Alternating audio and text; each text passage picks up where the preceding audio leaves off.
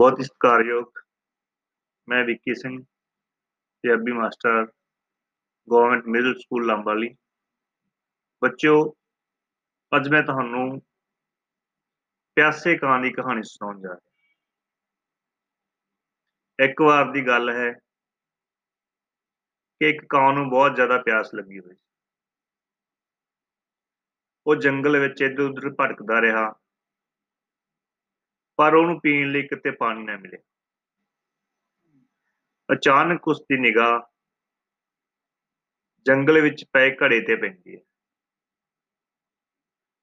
ਉਹ ਜਦ ਘੜੇ ਵਿੱਚੋਂ ਪਾਣੀ ਪੀਣ ਦੀ ਕੋਸ਼ਿਸ਼ ਕਰਦਾ ਹੈ, ਤਾਂ ਉਹਦੀ ਜਿਹੜੀ ਚੁੰਝ ਸੀ, ਉਹ ਪਾਣੀ ਤੱਕ ਨਹੀਂ ਪਹੁੰਚਦੀ, ਕਿਉਂਕਿ ਘੜੇ ਵਿੱਚ ਪਾਣੀ ਬਹੁਤ ਥੋੜਾ ਸੀ। ਉਹ ਇੱਧਰ ਉੱਧਰ ਦੇਖਦਾ ਹੈ ਪਰ ਕੋਈ ਹੱਲ ਨਹੀਂ ਹੁੰਦਾ। ਫਿਰ ਅਚਾਨਕ ਉਹਦੇ ਮਨ ਵਿੱਚ ਇੱਕ ਸਕੀਮ ਆਉਂਦੀ ਆ। ਉਹ ਜੰਗਲ ਵਿੱਚੋਂ ਛੋਟੇ-ਛੋਟੇ ਰੋੜੇ, ਪੱਥਰ ਚੱਕ ਕੇ ਉਸ ਘੜੇ ਵਿੱਚ ਸੁੱਟ ਦਿੰਦਾ ਹੈ। ਘੜੇ ਵਿੱਚ ਪੱਥਰ ਸੁੱਟਣ ਨਾਲ ਘੜੇ ਦਾ ਪਾਣੀ ਉੱਪਰ ਆ ਜਾਂਦਾ ਹੈ ਤੇ ਉਹ ਕਾਂ ਆਪਣੀ ਪਿਆਸ ਬੁਝਾ ਕੇ ਉੱਡ ਜਾਂਦਾ ਹੈ।